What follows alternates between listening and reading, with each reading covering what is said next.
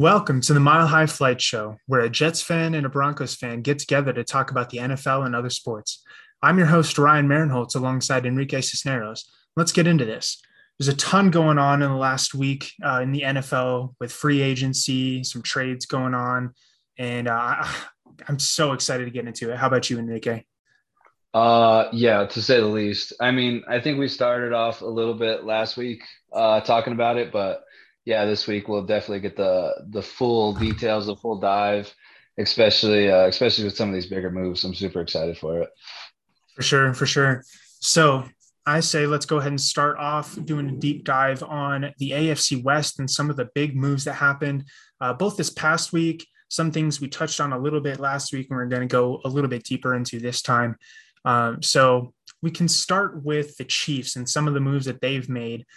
The biggest one, obviously, Tyreek Hill traded to the Miami Dolphins for a 2022 first round pick, second, and a fourth. And then in 2023, another fourth and a sixth. And then after he got to Miami, he received an extension for four years, $120 million with 72.2 guaranteed. And uh, little note on that the last year of that four is not guaranteed whatsoever. So it's closer to like a 375 with that 72.2 being guaranteed.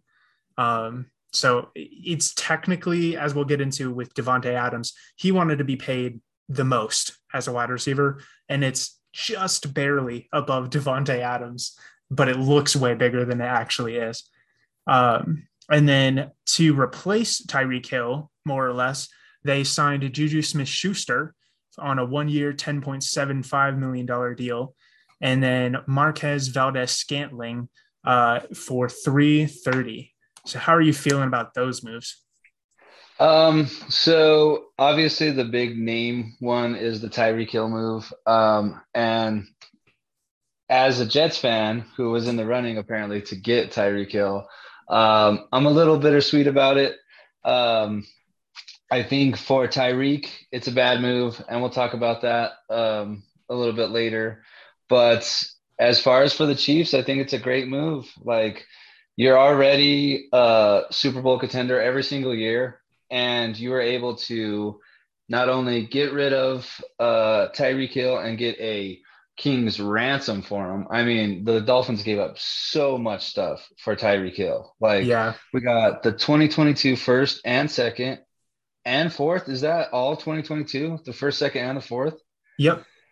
That's crazy. And then a fourth and a sixth. And then they had to pay him as well. The Dolphins had to pay him. So the Chiefs were going to end up having to pay him. And I think, like you said, the Davante Adams thing kind of started all this. Um, and the Chiefs said, yeah, we we don't want to pay you all that. And it makes sense. They're trying to build for the future going forward.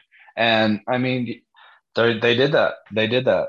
Where a lot of these other contending teams um, are kind of taking this Rams approach to, you know, fuck them picks, like get get rid of them all. Let's load up now and try to get our run, um, which another AFC West team is doing. Um, yeah. The, the the Chiefs have decided like hey, let's be smart about this.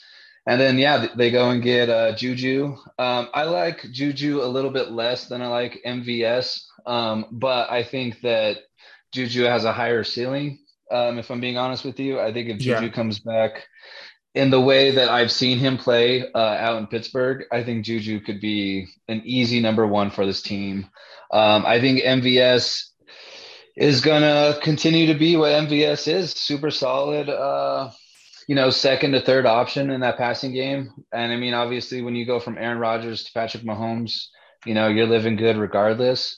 Um, yeah, I mean, I think I think the Chiefs really did their thing with their wide receivers. I think they were able to get a bunch of picks for the future uh, not have to pay Tyreek Hill, and they got two guys that you know can come in and pretty much do Tyreek Hill's job uh, for less money, uh, let, and they got more out of it. And they still have Travis Kelce. So, and in my opinion, Travis Kelce was um, kind of the one A option for Patrick Mahomes, anyways. Yeah. Um, and, and, I think Tyreek Hill was that one B. Um, so, and I think we'll see that more in the offense as well. Yeah. Yeah. No, I, I agree with a lot of what you just said. And I, I do think uh, when it first came out, there was a lot of, you know, everybody else in the AFC uh, West was celebrating and they're like, yes, they got rid of Tyreek Hill. You know, uh, these moves do definitely soften that blow in terms of the void he's leaving on the field. Um, another little move they signed uh, actually just this morning on Saturday was Ronald Jones on a one year deal. Um, and it, it just points to uh, the whole offense, obviously, with Tyreek Hill being gone now, they're going to have to shift around what their identity is. Uh, a lot of what they did was tied around Tyreek Hill and his deep shots and being so fast. Um, but then in exactly. the last couple years, he's, you know, uh, shifted to having that uh, you know threat always be there but defensive uh, defenses have started to play a lot more uh, two or cover two with two safeties in the back and taken away those deep shots from him. So he's had to turn into a little bit more of a possession and uh, yard after catch receiver. And uh, it's been interesting to see his growth. So it'll i think people are almost underrating Tyreek Hill in a sense uh, when they're saying the Chiefs made it out like really good on this trade but I do think that with the pickups of Juju and Marquez Valdes Scantling, they can replace a couple of the uh, things that he did. MVS has that speed, get over the top, and Juju, like you said, is going to be a good uh, first receiver for him and uh, make some possession catches and and kind of fill in the uh, the role that Tyreek Hill was the last couple years more. Um, and then Ronald Jones, uh, you know, it gives you that one-two punch, uh, like we talked about off the air with uh, Clyde Edwards-Helaire already being there. Um, you know, gives you a couple of different option options in the backfield there. So it's an interesting move because some people will say, yes, the Chiefs got weaker. Some people will say, well, actually, it's not as bad because of what they've gotten here. And then also the amount of cap space, just in general, that Tyreek Hill was requesting. And you look at the fact that he's making now 24 to 25 million dollars a year that gives a lot of the Chiefs a lot more flexibility to fix that defense that doesn't look so great right now. You know what I mean? Uh, and it, will be interesting to see what they do with that. It's definitely a uh, fork in the road for the Chiefs, I would say. One of those moments right. where, like, when you look at the dynasty with uh, Patrick Mahomes, this could be a moment where things go a little bit downhill and Patrick Mahomes is still Patrick Mahomes. So he's probably still going to be really good regardless. You know what I mean? But or it could be a point where they just continue on their path and you realize, oh, Tyreek Hill wasn't as big of a role a in that as we thought. So it'll be interesting and, for sure. And let me say this. Um, the biggest thing that I think make makes me feel that the Chiefs are the winner on this is um, MVS. If if they didn't get MVS and we were just looking at this pretty much like Tyreek versus Juju, uh, yeah, I think the Dolphins, even though the Dolphins had to get rid of all those picks, I still think the Dolphins, and because you never know how those draft picks are going to work out. You know what I mean? So yeah. you have Juju versus Tyreek, and obviously Tyreek is, you know, he's top three wide receiver in the NFL, top five for sure. Um, so uh, if you're looking at it just from Juju versus Tyreek, and they did not get MVS, I think it's a bad, bad move for the Chiefs. But the fact that they somehow got MVS, and I mean, it's not like I said, it's not hard to convince somebody to go play with Patrick Mahomes, especially right. when he just got done playing with Aaron Rodgers. Right. So, yeah, it, that MVS thing, because um, he he was one of my one of my underrated guys that um, I uh, I was really looking at for the Jets themselves to sign because I always liked what he did out in Green Bay. Um, Aaron Rodgers very much trusted him, and when you have you know back-to-back MVP so willing to trust you in clutch situations, I uh, I like that a lot. So yeah, Absolutely. I think that's the I think that's the one that put me over for. Um, and then Rojo, like you said, Rojo's nice too. Um, it's going to give him a bit more of that road grader. Um, and yeah, I think that's exactly I think you touched on it perfectly. It's really going to see where the Chiefs are going to go and how they're going to build this offense. And I think, uh, yeah, I, I think it's going to be fireworks. For sure. That's where I'm at too. And so to move on to another team in the AFC West, uh, let's go ahead and talk about the Raiders, unfortunately. Uh, the biggest move from them, obviously, Davante Adams traded to the Raiders from the Green Bay Packers for a 2022 first and second round pick. And after that, he received a five year, $140 million deal that is actually going to be closer to, in terms of his guaranteed money and everything, three years and 67. And that puts him around 23 million a year. So the reason why that's important, we brought up those details with Tyreek Hill's contract earlier. A sticking point for Tyreek Hill when he uh, received or when his uh, agent received permission to seek a trade from the Chiefs was that he wanted money uh, or more money than Davante Adams got. Um, and uh, at first, when you look at that five-year, one hundred forty million dollar deal, it looks like twenty-eight million a year. Uh, but then when you actually look at the details of it and what he is most most likely actually going to receive out of it, that's where you get that uh, 23 million a year and how Tyreek Hill just eked above him at 24 right. to 25 with that Dolphins deal. Um, so a, an interesting situation there. You can clearly tell Tyreek Hill was very interested in just having his name above Davante Adams there. So, yeah, uh, a couple more moves that the Raiders made. Yannick Ngakoue traded to the Colts for Rock Ya-Sin, a quarterback. Uh, I believe he's in his second or third year, a solid player and a cornerback, definitely a position of need for the Raiders. So that was a big one. Uh, how do you feel about these Raiders moves? Um, I feel, I mean, obviously the big one, Davante. Um, I think him pairing up with Derek Carr again, you know, shout out to their college days together. Um, if I'm being honest with you, I thought it made too much sense. Like when it was first talked about, I was like, ah, I don't know, that that that makes too much sense to give the Raiders, you know, this big number one wide receiver coming off, yeah. you know, and like Davante Adams. And I've been, I feel kind of bad because I have been like holding back on my praise for uh, for Davante Adams for the last few years because I'm such a big DeAndre Hop- Hopkins guy. Uh, Davante Adams might have been the best wide receiver in the NFL, and when you're able to acquire such a player, it you got to do whatever you can. And yeah. I think the con- I think the contract's very fair. And I mean, I think that it did reset the wide receiver market. I think the contract's fair for the type of player Davante is, the type of man Davante is um, even more so because you're not only getting a great player on the field, you're to you're getting a great man off the field. And yeah. um, I think Davante Adams is a stand-up guy. I think he deserves the bag for sure. I think he deserves to go uh, play in Las Vegas. You know, nice uh, weather all the time. Because yeah, Green Bay, Green Bay uh, is known for uh, a few things, and you know they call that field the frozen tundra for a reason. So uh, all yeah. in all, I, I, like it a lot for Davante. Um, I think the thing that I would really like to see the Raiders do is uh, take care of that defense a little bit more. I didn't like that they traded uh, Ngakoue. I did not like. like I'm I'm still really high on uh, Yannick, especially from his days down in Jacksonville.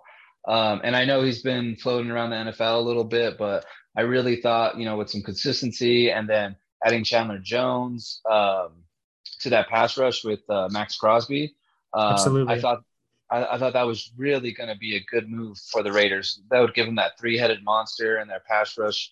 Um, and Yannick has a different sort of pass rush than the other two do. You know, Chandler Jones is kind of in that Von Miller mode of, you know, very fluid speed rusher. Um, you know, and Yannick has a lot of power. Maxx Crosby's kind of that in-betweener type of guy. Um, yeah. So I, I, really didn't like that, but I do think that Rock Ya-Sin is a baller, um, and corner is a. I mean, especially after because um, wasn't their first round pick that got arrested for the gun? What is it? Uh, what was his last name? I, uh, I, there's been so many that have been arrested. I can't remember which one it was. Uh, it is. I believe is Damon Arnette. Yes, exactly. Um, you know, he was their first round pick that they uh, they had a corner. Uh, that he was a corner for them. Um, so they had to get rid of him. So I do understand, um, and I just hope that you know going forward, especially as we get closer to the draft, that the Raiders uh, they take they take a good look on that def- defensive side of the ball because obviously I think corner is a big need for them. Um, and I don't have the Raiders uh, roster in front of me right now, but um, I don't think their safety, uh, what is it, Jonathan Abraham? I, I don't think uh, I don't think he's been on the field. yeah, I don't think he's been on the field very much um, in his time there. Um, so you might have to be looking at you know some new safety guys. It, it all in all, I, I love the Davante move, but the the the the Ngakoue move has got me questioning a few things because I really thought that, was going to be like. I think the best pass rush right now in the AFC West um, belongs to the LA Chargers, but yeah if if they would have kept Ngakoue, I might have had to give it to the Raiders because that's the one thing the Chargers don't have is they don't have that um, that third guy outside of Bosa and Mack, in yeah. my opinion, that can still get after that can still get after the uh, the quarterback.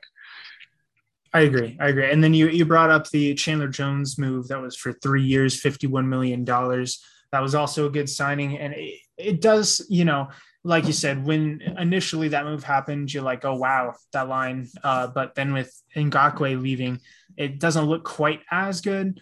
But I'd still expect the Raiders to have a really solid pass rush as they did even without Chandler Jones and Maxx Crosby lighting it up last year.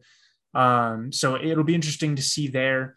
Um, and then I, an interesting thing about the Davante Adams deal uh, in comparison to Tyreek Hill as well is just what was given up.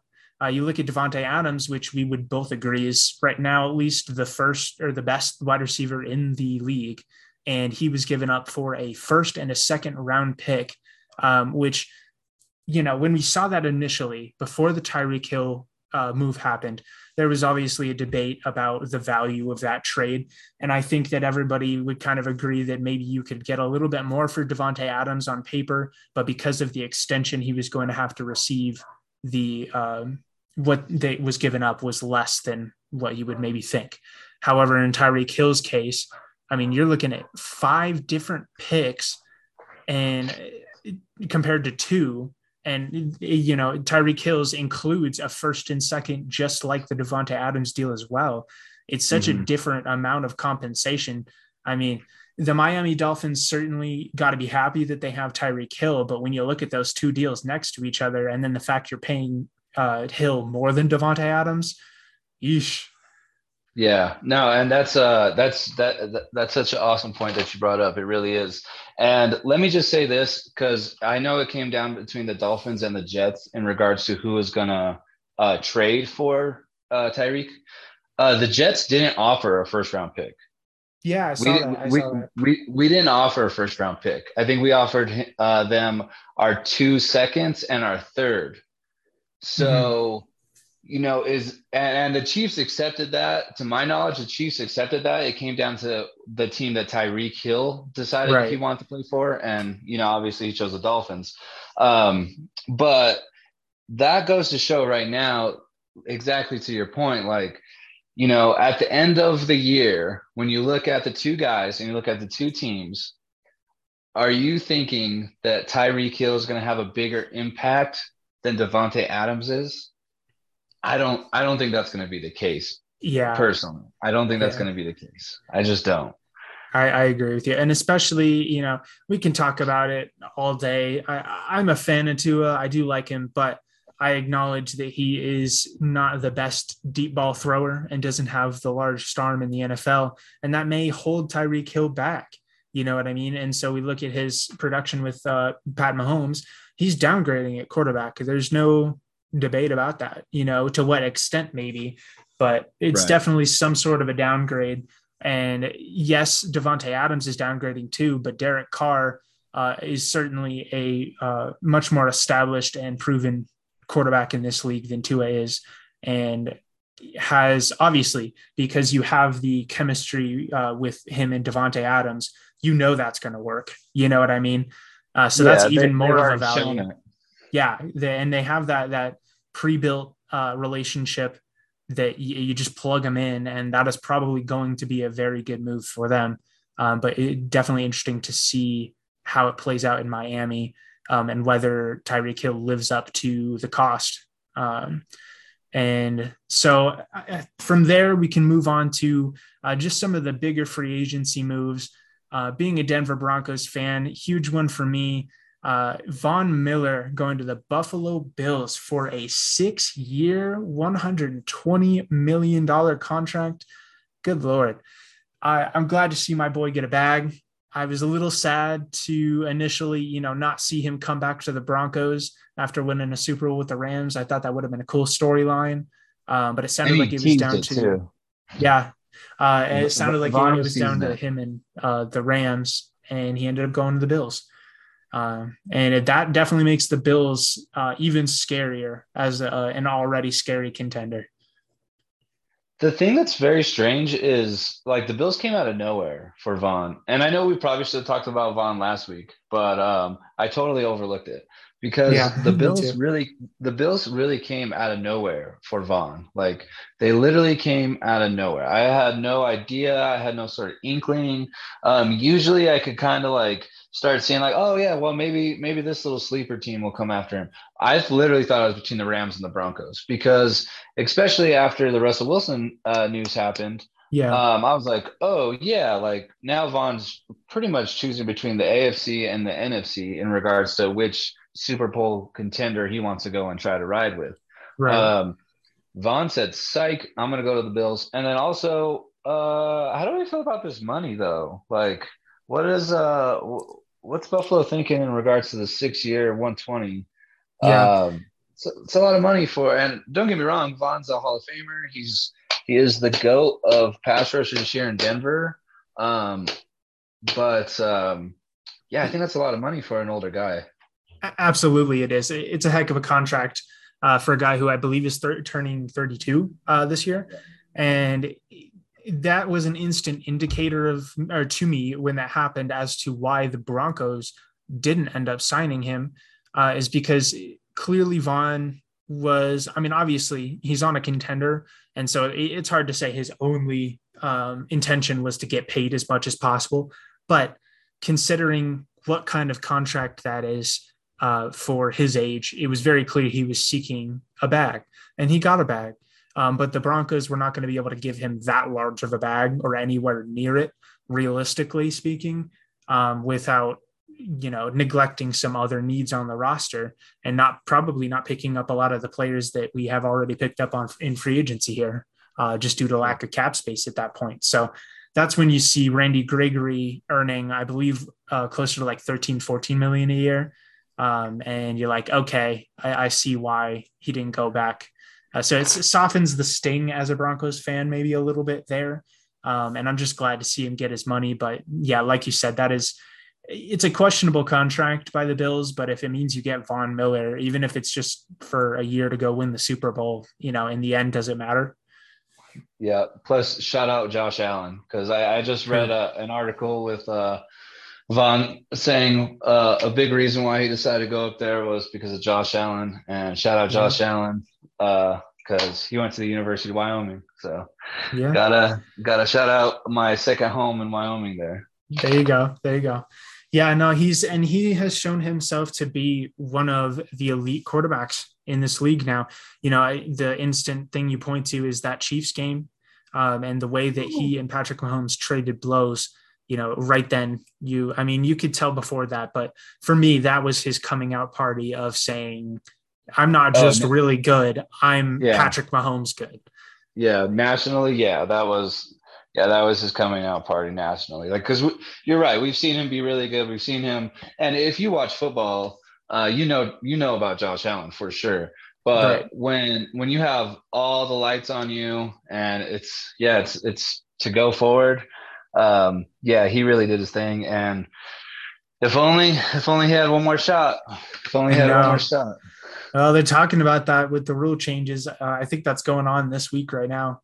Is uh, that might get uh, some? Uh, we might get some new overtime rules and potentially, you know, one more chance for a team like the Bills to get a chance in overtime. Uh, so some other moves here.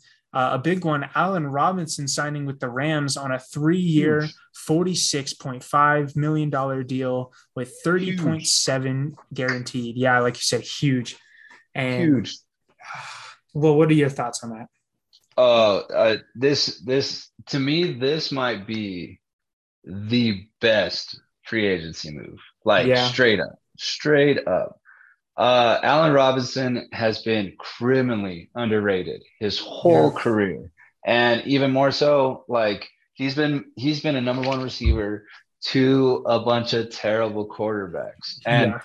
I don't want to say terrible quarterbacks because I'm definitely not an NFL quarterback. Um, but these guys, comparison to who he's playing with now, terrible quarterbacks, terrible quarterbacks. Right.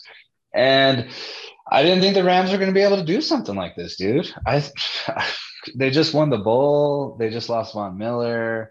You know, like I thought it was going to be OBJ coming back, you know, just kind of pick up the pieces again, kind of like we've seen Super Bowl contenders do before. Just let's go get our own guys back. That's what Tampa Bay did last year. Um, get our own guys back, and let's just re- rerun the same same roster pretty much.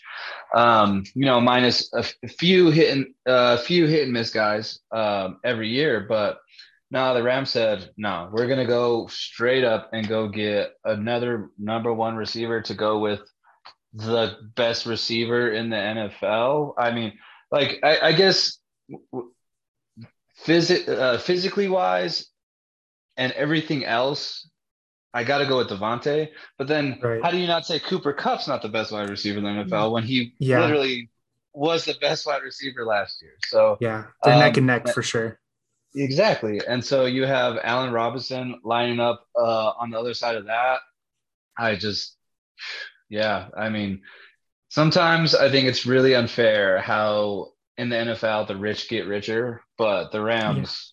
They knocked this one out of the park. They knocked this one out of the park. And Allen Robinson finally gets to go play with a good quarterback, finally gets a, a place to call home for a little bit.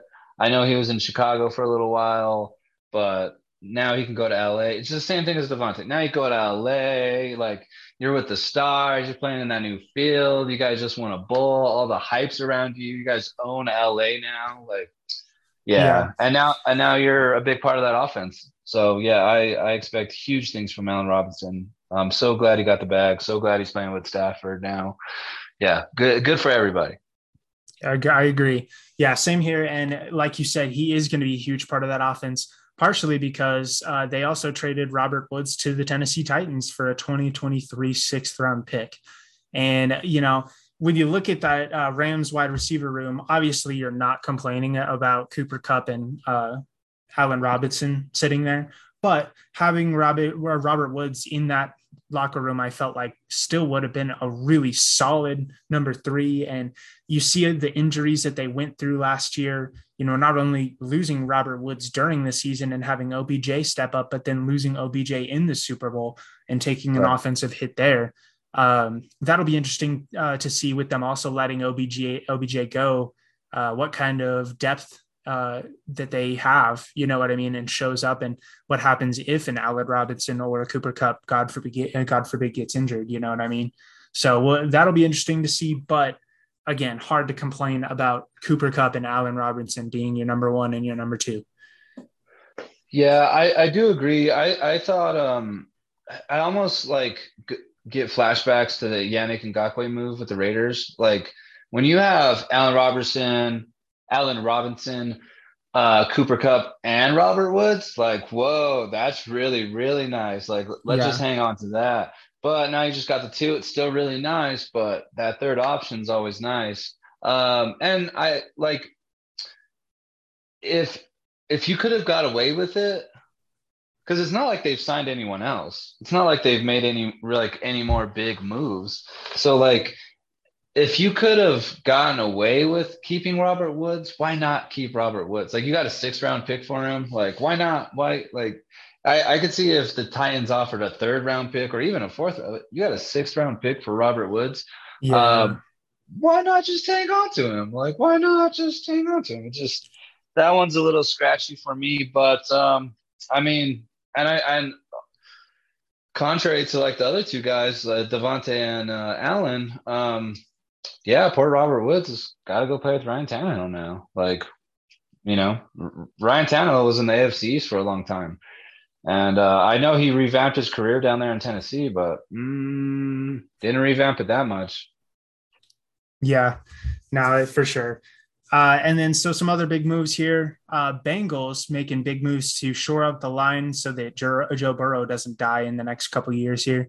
Uh, signing La'el Collins to a three million dollar, or I'm sorry, three year, thirty million dollar uh, contract.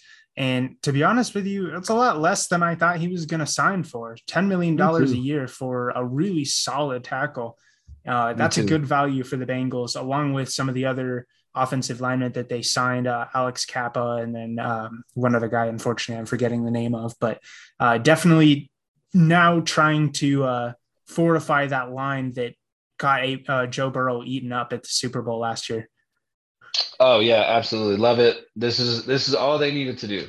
This is all they needed to do. Go, go and fix that offensive line. Don't get yeah. my boy killed no more. Just exactly. Just just go go fix it, guys. And they've done it. And exactly, I I I agree. I thought Collins was going to take a lot more money, a lot more, especially when because the Cowboys kind of like suddenly released him.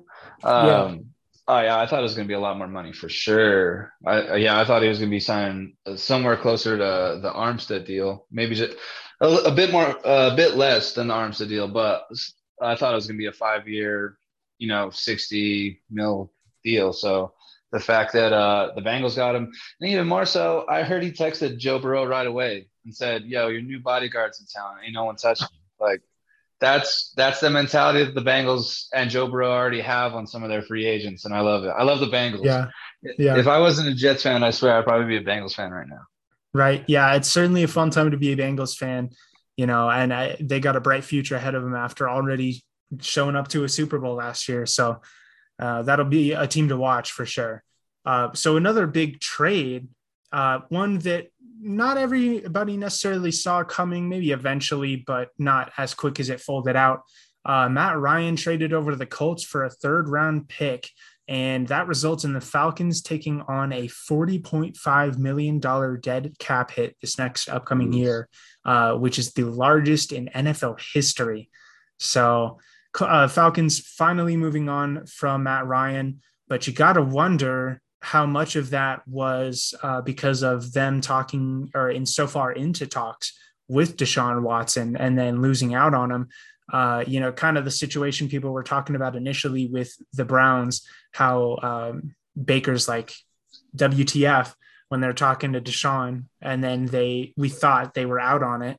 Uh, they ended up getting him, and now the Falcons are in that situation where Matt Ryan, you know, probably their most successful. Well, yeah, he brought them to Super Bowl, so their most successful uh, franchise quarterback of all time, even over yeah. Michael Vick. And oh, yeah. the the way sure. he went out is certainly a little bit cringeworthy, I'm sure, for Falcons fans uh, after him doing so many good things for that franchise. But uh, onto a new start with the Colts and onto a really talented roster that has just been waiting for above average quarterback play since Andrew Luck retired suddenly. And all of a sudden, the Colts are a real contender. Yeah, I think this is uh this is huge. This is I didn't see this coming literally at all. I don't know why I didn't see this coming. I thought the Colts were thinking more so like uh, personally, I thought Baker. Uh, yeah, I, I, thought it was. I thought it was gonna be Baker. Um, or even I don't know, like a Marcus Mariota, like uh, just a you know a guy to get him through the year, and then let's go see if we can draft somebody and uh, you know give hand the keys to a rookie and see if he could drive the Ferrari. But uh, no, they they killed this. Um, and I mean, yeah, this is a this is a Atlanta Falcons thing. They just I don't know what it is. They like I don't know what it is. They just literally do not care. Like it, I, I don't know how you can treat your like this is the John Elway of your franchise, pretty much. This is you know the most important quarterback you guys have ever had, um, and you guys just let him go out like that. Let him go out thinking that you know he's going to be replaced by Deshaun Watson, who right. um, you know I mean there's a lot of outside things going on with Deshaun Watson, so I I could understand why someone would get offended, um, even not even for their job, but I could see why someone would get offended about um, being replaced by Deshaun Watson. So yeah, yeah, I think all in all, good for Matt, good for his family, definitely good for the Colts because yeah, I think they're going to take off. Um, it's really really hard. Like the AFC, the AFC in general is bonkers. It is a like you said, it's a bloodbath. It is nuts out there in the AFC right now, especially with this move. I don't know. Um, I mean, they got Darius Leonard. Uh, defensive MVP or defensive player of the year candidate. You got, uh, I mean, Quenton Nelson on the offensive line. Tell me Matt Ryan's not going to love that offensive line. Matt Ryan is going to have so much. Matt Ryan might be the MVP next year, dude. Like I'm not even I'm not even trying to I'm not even trying to sound crazy right now, but if they're able to maybe draft a wide receiver, um, you know, get him get him someone else to throw the ball to, uh, maybe Julio comes. I don't know. Still a free agent. Maybe, maybe, I'm, maybe. maybe I'm just saying. Maybe I'm just just saying. Matt Ryan, Matt Ryan's going to look pretty nice in that blue and white next year. I think so too. I think so too. And so for the Falcons uh, to replace Matt Ryan this upcoming season, uh, you actually mentioned I'm talking about the Colts. Marcus Mariota signs to the Falcons for a two-year, $18.75 million deal. And uh, this is a prove it deal for him, uh, just like Mitchell Trubisky over in uh, or with the Steelers now. Uh, you know, this is a deal for him to come in and show everybody whether the talent that got him drafted in the first round in 2017 is still worth it or not. You know, second overall, second, second overall. overall. It's crazy. Overall. And Marcus Mariota has not been the worst quarterback in the world. He's got a lot of physical gifts, you know, and he's made plays. He's taken teams to the playoffs. And I think he won against the Chiefs. Uh, I think it was pre Mahomes, Alex Smith, uh, in, I want to say 2017 or 2018 he won that game. But uh, you know, flamed out with the Titans, uh, went over to the Raiders for a couple years, and now getting a chance with the Falcons to prove himself and see if he can be a starting quarterback in the league or if he's going to fade out. Um, and then, interestingly, uh, a fellow 2017 first round draftee, Jameis Winston, uh, resigns with the Saints on a two year, $28 million, $21 uh, guaranteed deal. And uh, that's another prove it deal for him. Saints were also in on Deshaun Watson. They didn't get him. They fall back to Jameis Winston, but you know that's not the worst fallback option. Um, he Jameis Winston has shown. Uh, I think what he had that 30 touchdown, 30 interception year where he threw yeah. 5,000 yards. And it's like, if you can just clean up those interceptions, even get it to like 30 touchdowns to 15, get that two to one ratio, like that's acceptable quarterback play. You know what I mean? And that, that could get a team somewhere if they're stacked enough, like the Saints roster still is post Drew Brees. So it'll be interesting to see if he can stay healthy for a season and lead the Saints anywhere with their you know new head so, coach as well. You know, it's so weird to me about the Mariota and Winston thing is Winston went number one overall that year. Mariota went second overall. And now they're both in the South and they're both flamed out from their first team and they're both getting the opportunity to become the franchise quarterback of division rivals. Like I, that's I, so I think funny. That's, it's very strange to me. The, the and even more so, Mario is going to wear the number one with the Falcons, and obviously, oh, wow. Jameis is going to wear the number two with. I don't know. It's just they have so many weird parallels, even more so than um, normal one and two overall picks do. But anyways, yes, uh, I like I like I like the Mariota move a lot more than I like Winston because I like Mariota more than I like Winston. Um, and yeah, I also uh, I'm kind of sad that Mariota shaved his beard because I thought uh, I thought he had like he had this real cool rugged look to him when he had that beard going and i saw uh, his pictures that the falcons posted on instagram and i was like dang, my boy shaved his beard. Doesn't look like a 300 soldier anymore. exactly. That, that is exactly what he looked like. Now, it was perfect being on the Raiders, though. You got to have that rugged look, and it's a new start like going to the Falcons. Got to shave off the beard. You know, I'm sure it'll grow back, though. No, but so okay, so a couple more moves here uh, to shore up the offensive line with Tyreek Hill there now. Uh, Miami Dolphins went and signed Terron Armstead to a five-year, $75 million deal.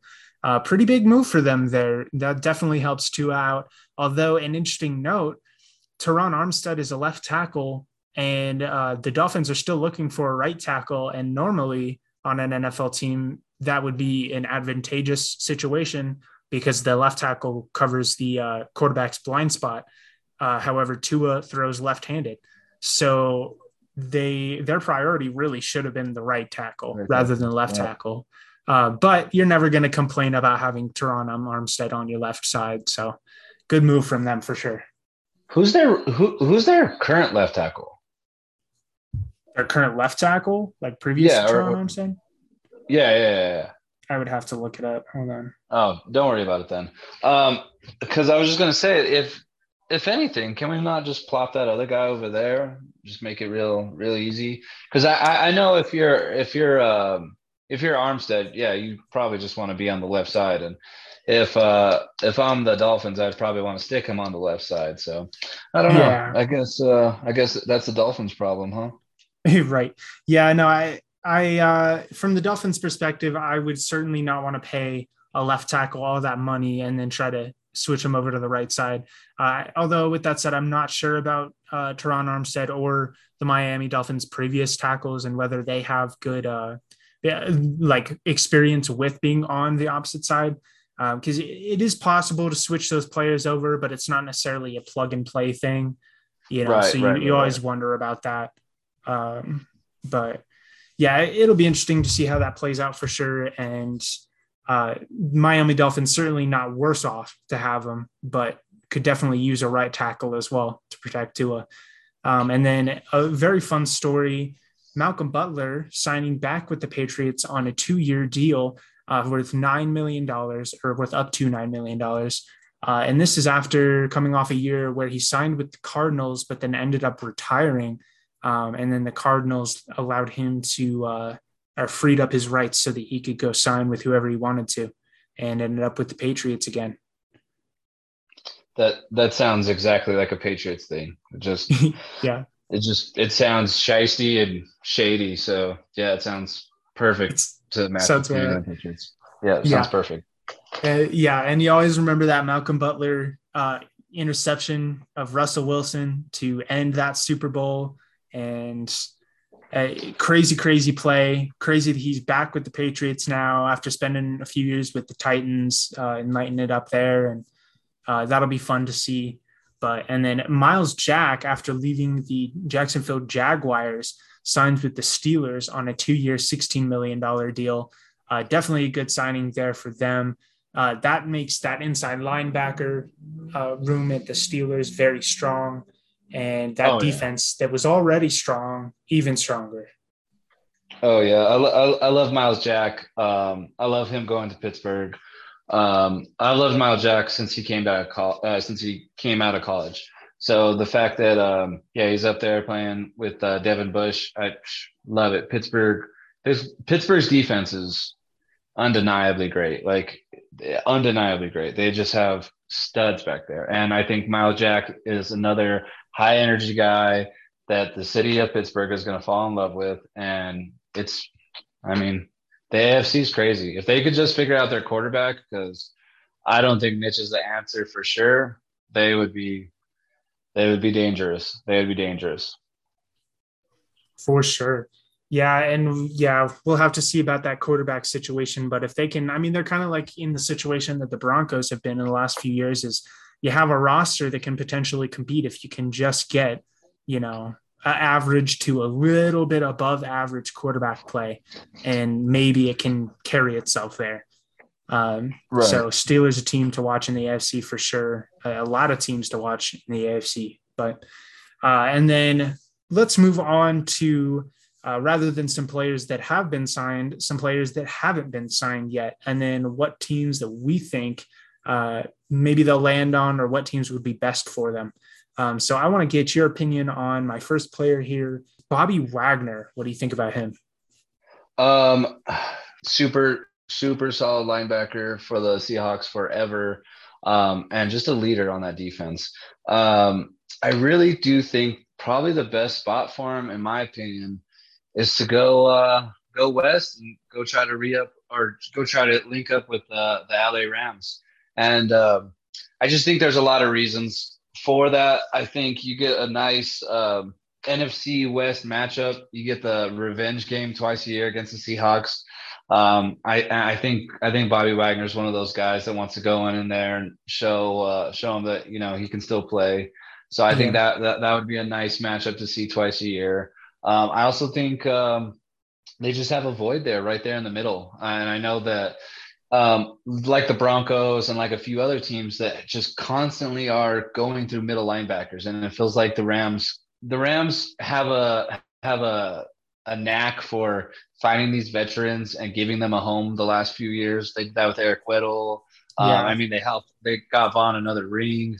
Um, you know, they they just kind of have a knack for grabbing these veterans and giving them a place to to call home the last few years of their career. And they, however, they're been able to do it, they keep getting guys that still have loads of talent in them. Um, so it's not like they're getting these washed up guys.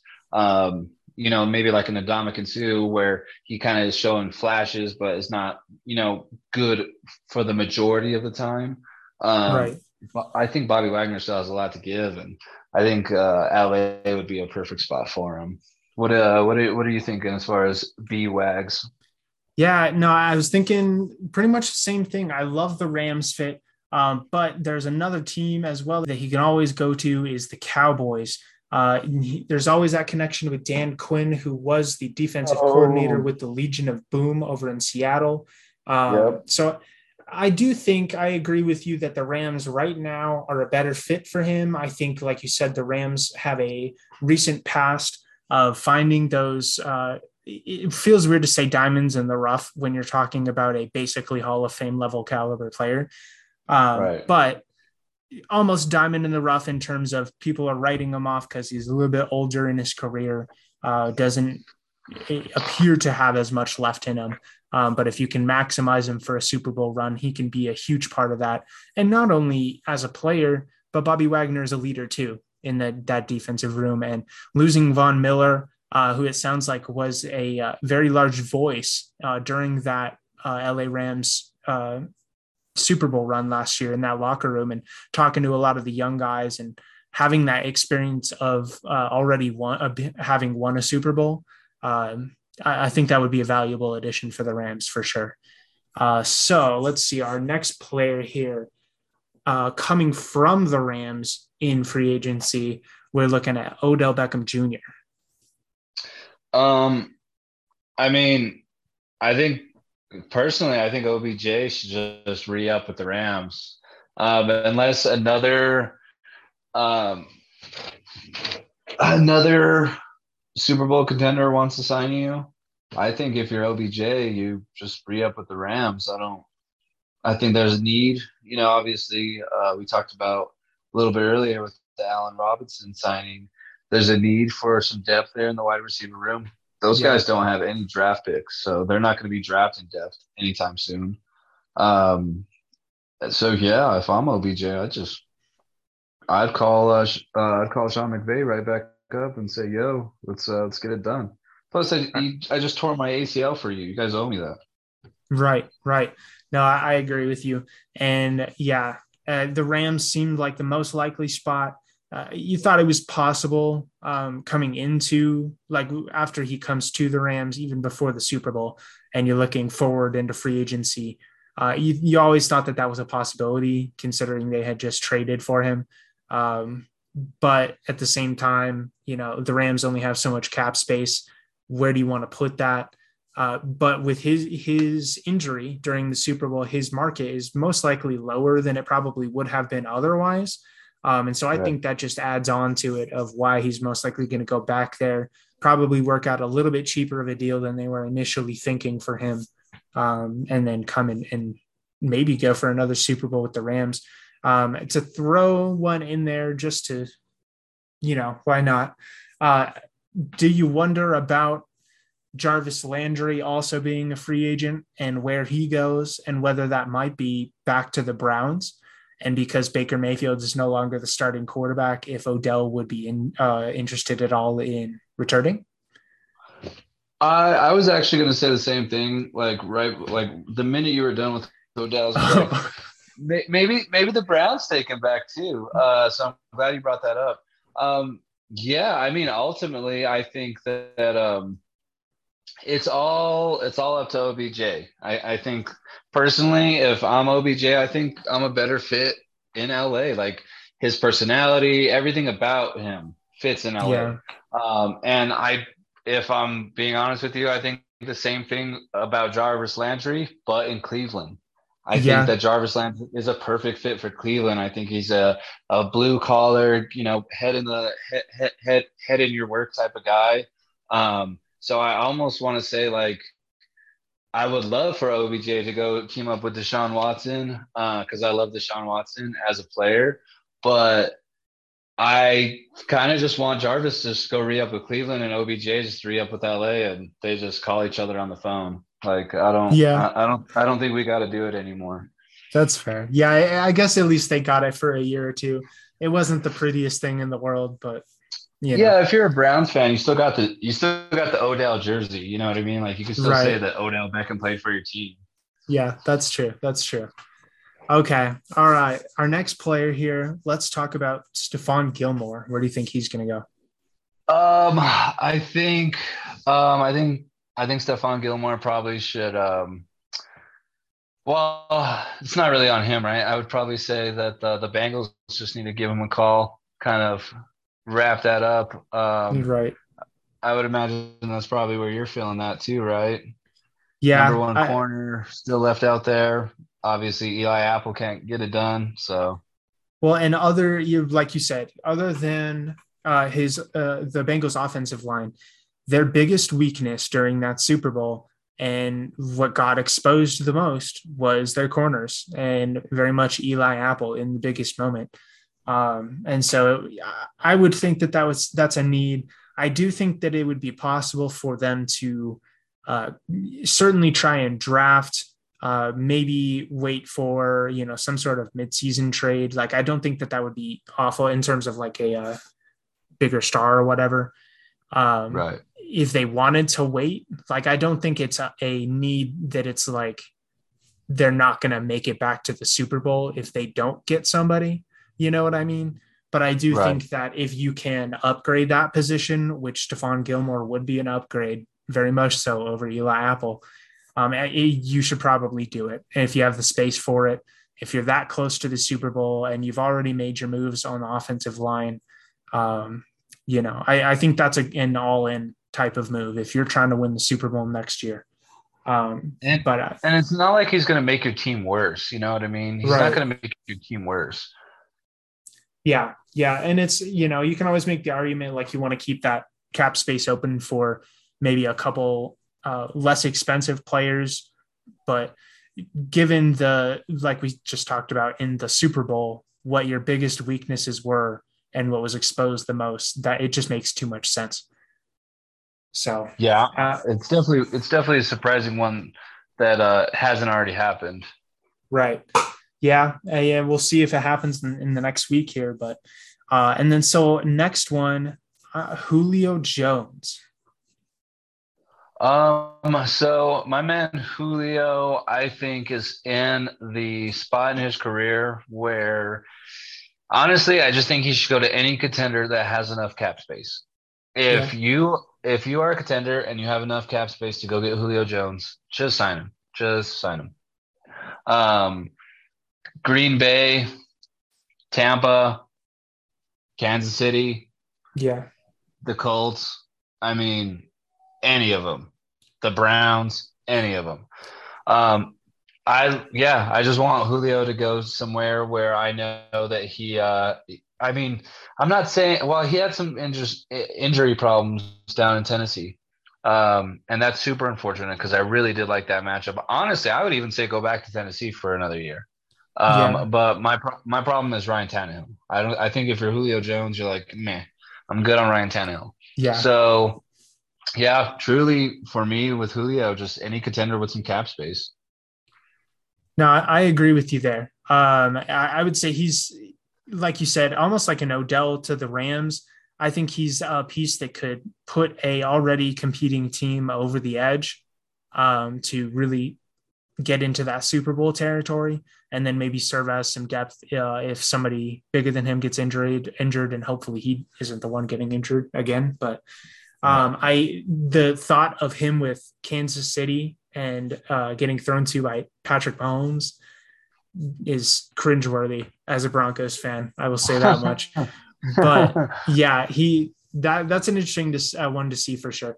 Um, while I wouldn't say it makes like the most sense realistically, the one place that I really, really want him to go, and that you kind of brought up a little bit earlier, uh, talking about the uh, Yannick Ngakoue trade, is the Colts. And now that Matt Ryan is there, maybe going back and reuniting with his old buddy and one more year, one more chance at a Super Bowl, maybe on a different team. I I I love that. I love that fit. I really do. I think that um I think that's what Matty Ice needs is another wide receiver, honestly. And I mean, if you get a seventy percent of what Julio Jones was, still pretty pretty fucking good. Still yeah. still pretty good. I agree. I agree. All right, our next guy here uh, from the Denver Broncos, Melvin Gordon.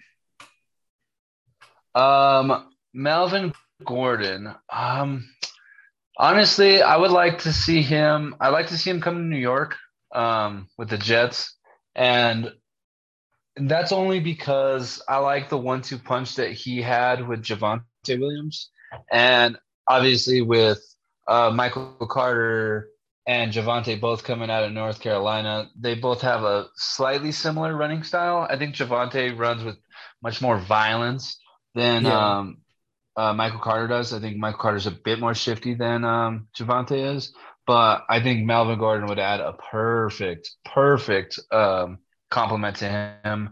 And you know, Melvin Gordon's getting up there in, in in years, and even more so now he's starting to take this persona of uh, being a little fumble prone. So you know, I'm hoping that he's willing to come to uh, a team that maybe is not going to be uh, contending, but you know, is willing to give him a shot. And you know, I think he could have a huge impact on the Jets. I really, really do. I agree. I agree. I think the Jets would for sure be a good spot for him. Um, and I do think that uh, part of the reason that he wanted to leave the Broncos was because we just weren't going to pay him the amount that he wants. And for the production that he does have, and given the fact you think about running backs, how short their careers are, Melvin Gordon already has a long running back career. Yeah. I, I think he's at like six or seven years in the league now. That's mm-hmm. above average. And so for him, it seems like he's looking to, you know, understand that and make as much money as he can within, but he still wants to compete. And that's what I love about Melvin Gordon when he was here is he's definitely a passionate guy and he wants to win. Um, but you can see the perspective of um, not necessarily being all about the money, but making sure that he's valued in a league that doesn't value running backs. Um, and I do think that the Jets have the space that they could facilitate that. And he's not looking for absurd money either. You know, I think he made like seven million a year with us over the last two years.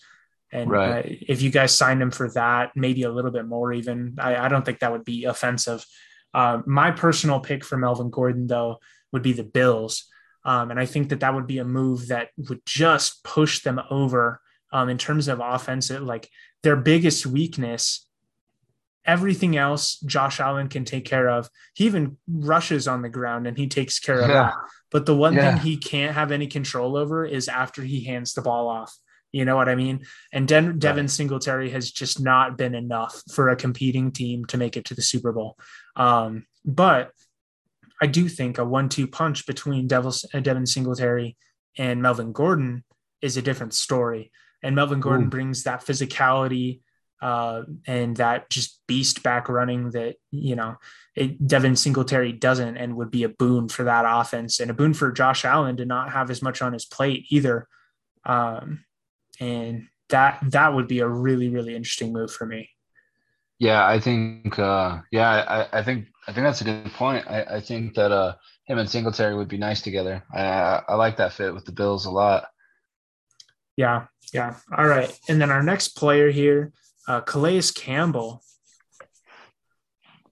Um, I honestly, I think, um, I think Big Calais, if he doesn't end up going back to the Ravens, um, is that where he played last year? Did he play with the Ravens last year? Yep. Yeah. Yeah, I think if he does go back to the Ravens, which is, you know, um, it's an obvious fit. Um, I mean, got Tampa Bay that might need a defensive tackle.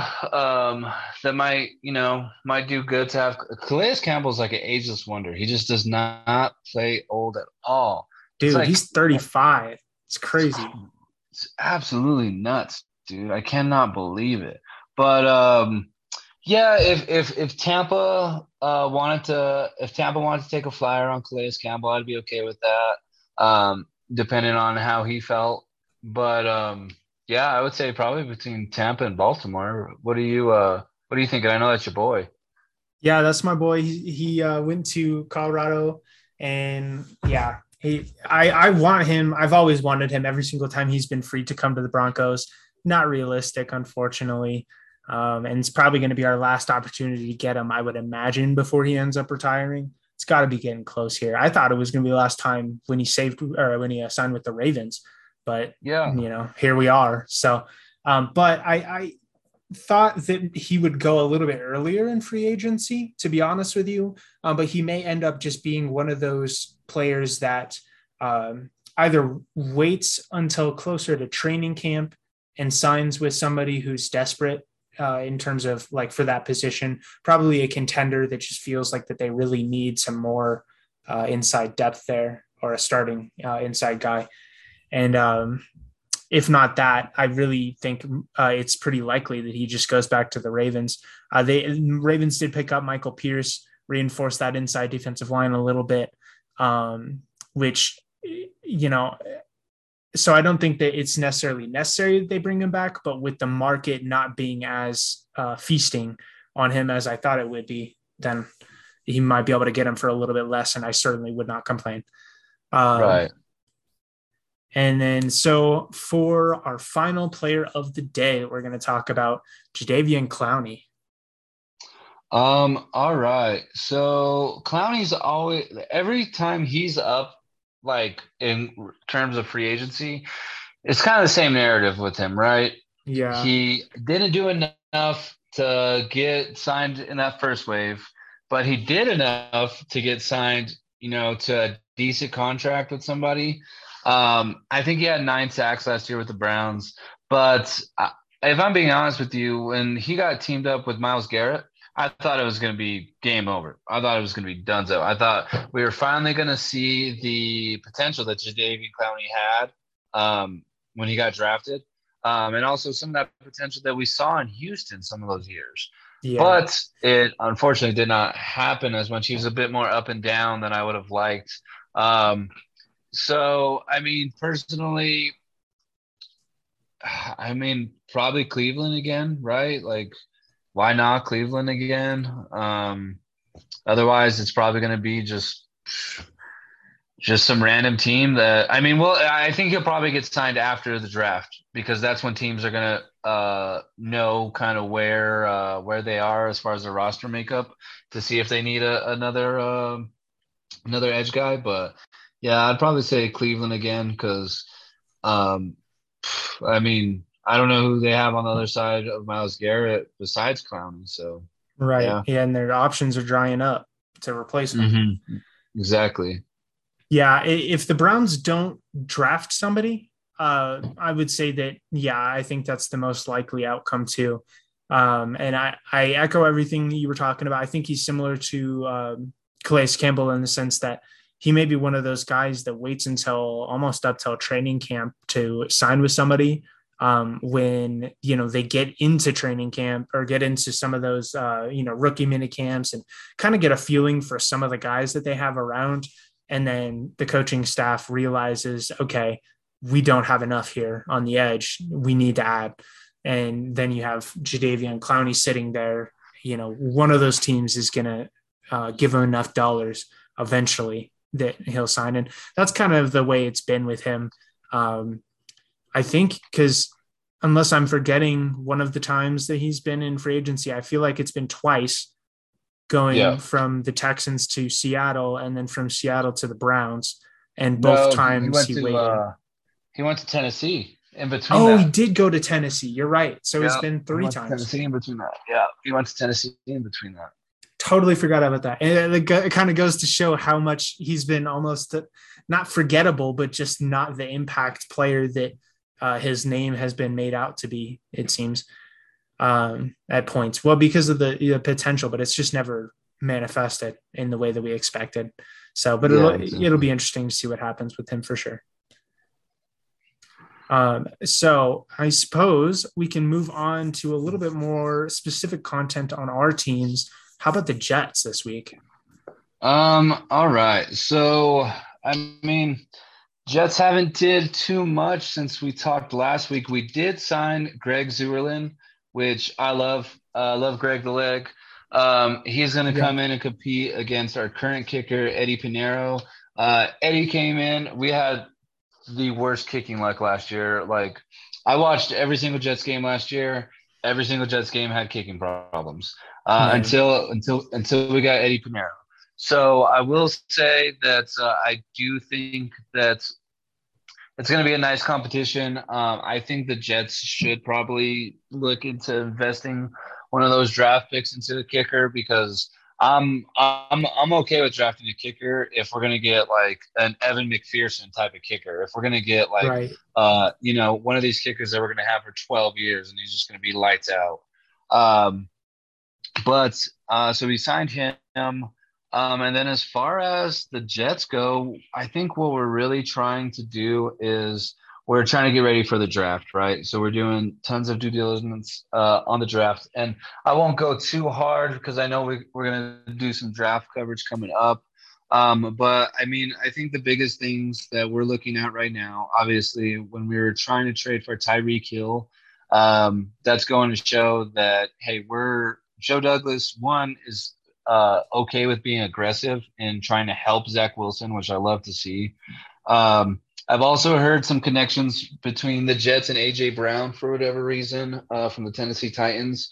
Um, I don't know if it's just you know something's in the air or you know Davante Adams really has got these wide receivers trying to get paid. But you know there there's been a, a few leaks and rumors that AJ Brown might be available. I know that Joe Douglas already reached out to um, Seattle to inquire the status of uh, DK Metcalf. Um, I'm not sure if he, yeah, I, I know. Um, I, am not sure if he inquired about the status of Tyler Lockett. I think that would probably be um, probably not the case. Just looking at Lockett's age and the contract he's already on. Um, but yeah, um, I think the request to or the inquiry about DK Metcalf uh, was met with uh, a no go. I think Seattle was hanging on to DK. Um, but the AJ Brown thing has been a relatively weird, uh, a weird little saga um, because uh, AJ Brown actually had uh, tweeted something about it being in God's hands now. It's out of His hands. Uh, there's a, the obvious connection with Corey Davis, who was his teammate down in Tennessee, and Elijah Moore, who was his college teammate. Um, and mm. I've I've uh, I've seen um, interviews between AJ Brown and Elijah Moore, and AJ Brown credits Elijah Moore um, to for so much stuff. One, um, you know, AJ Brown has had some uh, mental health issues uh, before, and he credits Elijah Moore hugely on that. Um, he really considers Elijah Moore um, as a, a, a, very close personal friend, almost like a brother. So that's that's definitely something to look out for, especially if Joe da- uh, Joe Douglas is willing to be aggressive to try to get Zach Wilson a weapon, um, which I love. Um, yeah, but other, uh, otherwise, I would just look uh, look to the Jets, especially as we round out free agency, head into the draft, to start looking at some edge rushers, whether that's going to be someone we need to develop or draft uh, or draft and develop, or someone we can, um, you know, still go and uh, sign on the free agency market, which it's it's starting to look really scarce. It really, really is. Um, and then, yeah, I mean, we've done uh, we've done some pre-draft visits. One of those was to Treylon Burks, the wide receiver from Arkansas, which is really huge. He's a big physical playmaker. Um, and he's one of the other guys that I'm really looking for the Jets to take, uh, besides Drake London or Garrett Wilson uh, coming out of Ohio State. Um, yeah. But otherwise, it's just just kind of leading up to the draft here. We're just kind of zoning in. Um, I was looking at some of the some of the tape on some of these wide receivers coming into the draft, and let me tell you, dude, I'm super excited for a lot of these wide receivers to get into the NFL because they they all they all have their own little bit of uh little bit of razzle dazzle. Um, yeah. You know, I I think Drake London, uh, in my opinion, is going to be the, one of the ones that the Jets are looking between him and Treylon Burks. Um, I think those are going to be the two that the Jets are really looking at. Um, I think the biggest difference between where the Jets go in regards to um, their two uh, first first round picks are going to be kind of how the board plays out, especially with all these trades and everything that's been happening. Because before at at nine, we had the Broncos in front of us. Uh, now we who do we have Seattle in front of us now? You know, so I believe so. So yeah, that's going to be um, that's going to be interesting to see if you know the Jets are willing to trade out uh, where what Seattle's going to end up doing if someone's going to jump in front of the Jets because Seattle's willing to come back and maybe uh, get a quarterback in the in the second half of the first round. Um, yeah, there's just a lot of uh, a lot of very interesting things that are that are going to play when it comes to draft time. Um, I think the other thing that, as far as the Jets go, that we need to um, really take a look at, if we could, especially well, we're kind of going through the second phase of free agency is maybe a, a weak side linebacker. Um, because yeah. we have Quincy, we have Quincy Williams, who's uh, Quinnen's brother, and they play. I love seeing the the Williams brothers play together. Uh, one, they play off of each other's energy. I love to see it. I love to see two brothers uh, playing and get to work together. Yeah. Um, and and then we obviously have the man C.J. Mosley, uh, man in the middle, um, and CJ Mosley had, I, am not sure about his stats with the Ravens, but boy balled out for the Jets this year. Boy balled yeah. out for the Jets this year. He's nice. Um, I want I want to say he had a career year for the Jets. Um, and so yeah, if we can get a weak side linebacker to play alongside those two guys that fits in that Robert Saleh type of mold, um, I know a few years ago we had the opportunity to get Anthony Barr, and I'm not sure Anthony Barr's scheme fit now uh, in the in the Jet system. Um, but I mean, Anthony Barr could be someone someone real nice if he decided that he wanted to grace us with his uh, with his presence, even though no yeah. one signed him anymore, and the Vikings Vikings let him go after he chose to go back with the Vikings and not us. Um, but yeah, I mean, if we can get a weak, weak side linebacker, uh, if we could fill that strong safety role, um, I would feel really comfortable because, like I said, I'm not sure if we're going to address that in the draft or not. Uh, I know Kyle Hamilton, Kyle ha- Hamilton looks real nice, uh, yeah. fourth overall, but it just I'm not sure how um, reliant Robert Saleh's uh, defense is on a safety in, in that regard. Um, and so to use such a, a high draft pick um, on Kyle might not be something he's looking to do. But I have heard that he is a unicorn type of player. So yeah, still might be something that we're interested in. Um, but otherwise, yeah, man, we uh we've been pretty quiet this week besides trying to go trade for uh old Cheetah over there and him um him him kicking us to the curb to go to Miami. So so I do want to get your your thoughts on that as a Jet fan in a moment here. Um, but before that, I, I do want to touch on what uh, some of the things you said there, and the AJ Brown rumors. That's crazy. Uh, that is that would be a game changing move if you can get AJ Brown and CJ Uzomah on that offense in the same offseason. Uh, that that's huge, giving uh, Zach Wilson some huge, huge weapons, like serious weapons to actually, you know, uh, start to compete and uh, start to win games, and that would be huge for his development. I feel like as well. Um, that would be really interesting. And then, you know, outside linebacker wise, I think Anthony Barr would be interesting. He's one of those guys, like you said, he's kind of getting to uh, the wonder years of his his career now. He is still effective, uh, but he's seems to be looking for a little bit more money than people want to really pay him. Um, but that is certainly a position of great wealth in this draft that you guys could probably get depth wise. Um, and I, I, would probably look for you guys to go there, um, as well as in safety. honestly, I love the idea of Kyle Hamilton at number four. He totally is one of those unicorn type players. He would be a leader of that defense, um, total game changer. And I think if you don't go wide receiver in the first round, I think that like that would be the pick for me at least. Uh, but I do want to hear your thoughts on Tyreek Hill. You know, obviously there was the pursuing. Unfortunately, you guys didn't get him. Went over to Miami, um, and now he's in your division. You got to face him two type or two times a year. So, uh, I think that also kind of uh, lends into the Kyle Hamilton conversation, where you say, uh, "Is that maybe a pick that w- uh, suddenly gains more value because you have Tyreek Hill in the division that are your safeties can have to focus on two times a year? Um, so initially, and I mean, me and you were were were texting back and forth uh, on it right away. Like yeah. right away, the minute the minute the news broke that something might be happening, me and you were already on it texting each other. Yeah. Um, initially i was i was i was okay with it I, am I'm, I'm still 50 50 on it because um obviously Tyreek Hill has had some off the field stuff that um, that I don't I don't I don't like to associate with, and I don't like the New York Jets to associate themselves with. But he is he is he's a crazy dominant player. Um, so it would have been nice to get him to come and uh, help Zach Wilson out and help the development of Zach Wilson.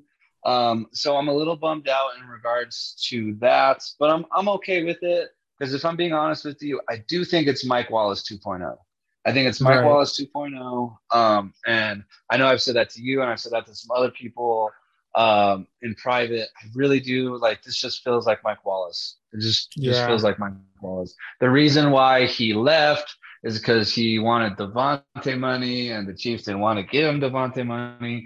Mike Wallace wanted a new deal with Pittsburgh and left, and Mike Wallace runs really fast.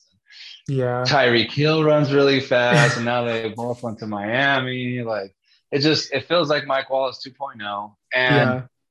another thing that me and you uh, had talked about in private as well was, um, you know, Keenan Allen was bringing up that some people are going to be exposed in this trade now. Yeah. And I don't think Keenan was talking about Patrick or Travis or anyone on the Kansas City Chiefs um, because there's just no way. Like Patrick Mahomes is where Patrick Mahomes is, and Travis Kelce is the best tight end in football. Like, so yeah, I don't think those guys are going to be getting exposed. I think who's going to be getting exposed is is is Tyreek Hill. And I'm not no no shade to Tua whatsoever. Uh, my opinion is still not decided on Tua. I hope Tua does really good because um, I I have a love for the University of Alabama now. So I have to uh, I have to root for the University of Alabama as much as I can. Oh, no. I know. I'm sorry. I'm sorry. I had to bring up Bama. I'm sorry. I had to to you. Um, so I love me some. I love me. I love me them Bama boys. So I want Tua to do really good. Um, but you got Jaylen Waddle. I think there's a good chem- chemistry with him there. Um, I just, I, I just, I, I, I, really hope that Miami has something cooked up for Tyreek Hill. But um, I think that the it, it's going to be a significant, significant drop for Tyreek Hill. I, I think he'll probably one of those two wide receivers in Miami is going to go over a thousand. I can't tell you which one's going to go over a thousand. Both of them will not go over a thousand. Both of them will not go over a thousand. Yeah. One of them will be in like the eight nines, and the other one will be over a thousand. I just can't tell you which one it is. Uh, I want to say, I want to say, I think it's going to be Waddle that's going to go over a thousand because of the chemistry he already has with Tua. Right.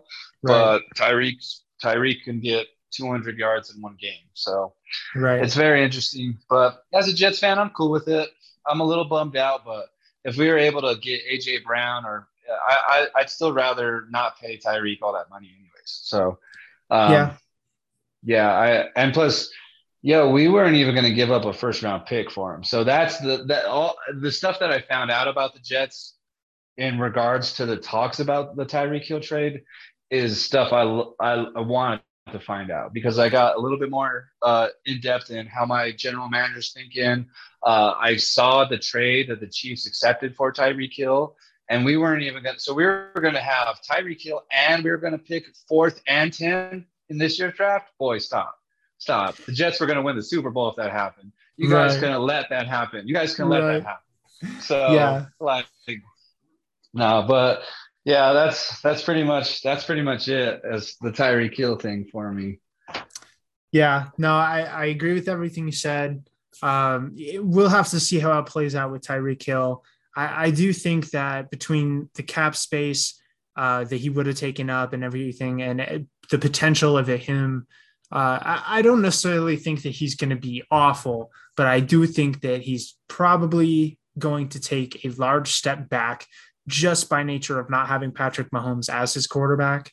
Um, and you know, we'll see have to, we'll have to see to what extent that that is, but I feel like it's pretty likely that he's not going to live up to 24, 25 million dollars a year uh, with his new production, as opposed to what he was able to put up with uh, potentially, you know, one of the greatest quarterbacks of all time in Patrick Mahomes eventually.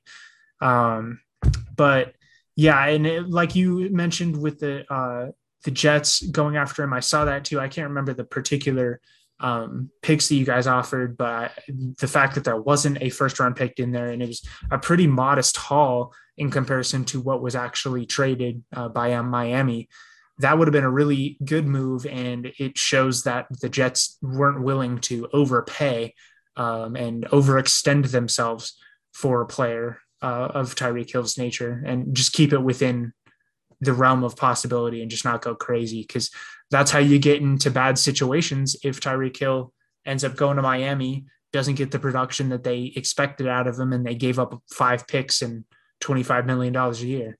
You know, they're not going to be super happy with it. So we'll see what happens. Uh, but it's definitely an interesting situation. I was interested to hear your uh, side of it as well as a Jets fan. Um, so we will move over to the Broncos. A uh, few different signings going on. I'll kind of rattle these off real quick. Uh, K'Waun Williams from the 49ers signs for two years, $7 million. And he's most likely going to be our starting slot quarterback or quarterback, cornerback um, after Bryce Callahan leaves in free agency. Um, Bryce Callahan's still a possibility to come back if he wants to sign a cheap enough deal with us to be depth. Um, he would be a huge steal at that point. But K'Waun Williams to replace him uh, has had less injury issues and injury past than Callahan has. Uh, solid, solid slot cornerback. Uh, he's also very solid in terms of takeaways. Uh, he's been one of the top slot quarter, uh, cornerbacks in the league in that area. So that'll be really interesting uh, to bring into the locker room as the Broncos have really been disappointing when it comes to turnovers. And between him and DJ Jones, uh, really Randy Gregory too are, are, three players that we added that uh, have a past of uh, helping the turnover margin uh, turn into the positive. You know, so that those are exciting signings for the Denver Broncos for sure. Um, Absolutely. DeShawn Williams, defensive tackle. Uh, he resigns with us for a year, one uh, one million uh, or 1.65 million. And uh, originally, he was an undrafted free agent out of college. Um, he's been cut eight different times in his career. Uh, and finally, in 2020, I believe was the last time he was cut.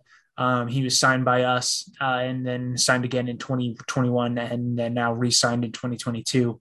Um, oh, yeah. And yeah, good for him. He is a wonderful dude. He's a super hard worker.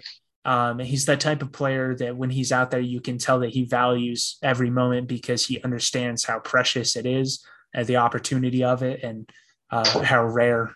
So, very, very cool re signing for us. Uh, another guy we signed from the Eagles, Alex Singleton, uh, inside the linebacker, and a $1.1 million deal. He's a special teams ace, and he's actually led the Eagles twice in uh, tackles. Um, I don't know if it was the last two years, uh, but two separate years during his career with the Eagles. Um, so interesting signing there. Right. Special teams, definitely an area that we needed to focus on free agency. Very happy to see that. And then a little bit of work on the offensive line, uh, signing Tom Compton from the 49ers on a one year deal. Uh, very good run blocker. He filled in uh, at right tackle last year for the 49ers for a bit, uh, was solid enough. Uh, kind of average, maybe a little bit below average in pass protection. So he's not necessarily an answer, um, but he's a good body to have in there. Uh, also signed Billy Turner on a one year deal. And him, Tom Compton, um, our uh, guy that was already in our room, Calvin Anderson, and then most likely a draft pick somewhere in there uh, are going to be competing uh, for that starting right tackle job. Uh, the very nice thing about some of these signings, so Calvin Anderson and Billy Turner are two guys, and really Tom Compton too, but uh, they're guys that have had success playing at different and starting at different uh, par- uh, parts of the line. Both Billy Turner and Tom Compton have started at guard spots as well as tackle spots. Um, and Calvin Calvin Anderson has been our swing tackle here in Denver uh, for the last few years, uh, and really did well filling in for Garrett Bolles on the left side last year um, for a couple games, and um, now he's competing for the starting right tackle job. I'm hoping Calvin Anderson can pull it out. But the nice thing is, is that no matter who is in that spot, we now have three guys that can plug into uh, different spots on the line. And when you think about the attrition that goes on in an offensive line room over a year, especially for a team looking to compete for the Super Bowl, I think those are huge, huge moves uh, to make sure that if somebody goes down, our offensive line isn't going to suddenly take a huge step back in productivity. So, uh, some really, really exciting moves. And then uh, one kind of interesting but scary story at the same time. Uh, on Thursday, Empower Field and Mile High Stadium caught on fire uh, in part of the, the seats. And luckily, nobody was injured at all. Uh, but it sounds like, from what we know now, that there was a fire in a construction area right below uh, some of the seats and it, it kind of leaked out. There was a bunch of smoke that you could see from the highway and people were freaking out a little bit. You know luckily didn't get too far didn't burn up too much but uh, scary sights for sure. Yeah i thought it was from all those all those bronco fans smoking that rest pack. That you guys are that you guys are just that you guys are just i thought you guys were just on your on your game i was like Get, we're not even it's not even preseason yet. Like you guys can't even be in there yet. Like Russ is not in the stadium, guys. Hey, hey, bro, we're just already letting Russ cook. Don't worry about it. I know, I know. He's he's he's cooking. He's cooking. He's catching the stadium on fire. Uh, yeah. So definitely interesting. Ton of stuff going on in free agency. Uh, very excited to talk about all this today with you and uh, definitely looking forward to next week. We can talk about some more of the stuff in the draft, and then uh, we also got some UFC coming up too. Yes, super excited about that. Um, yeah, this this was a good week. Get, get caught up on the free agency, kind of wrap that up because um, there's not going to be too many big uh, big signings. I would say the only thing we'd have to look for is maybe a Baker trade or a Baker release. Um, yeah. But otherwise, yeah, next week we'll do we'll do some uh, some pre-draft stuff a little bit, and then you know we got to talk about that UFC pay-per-view that's coming up. So definitely, Absolutely. definitely, we'll hit on that next week for sure. Absolutely. All right. Thank you, everyone, for listening. This has been the Mile High Flight Show, and we'll see you guys next week. Later.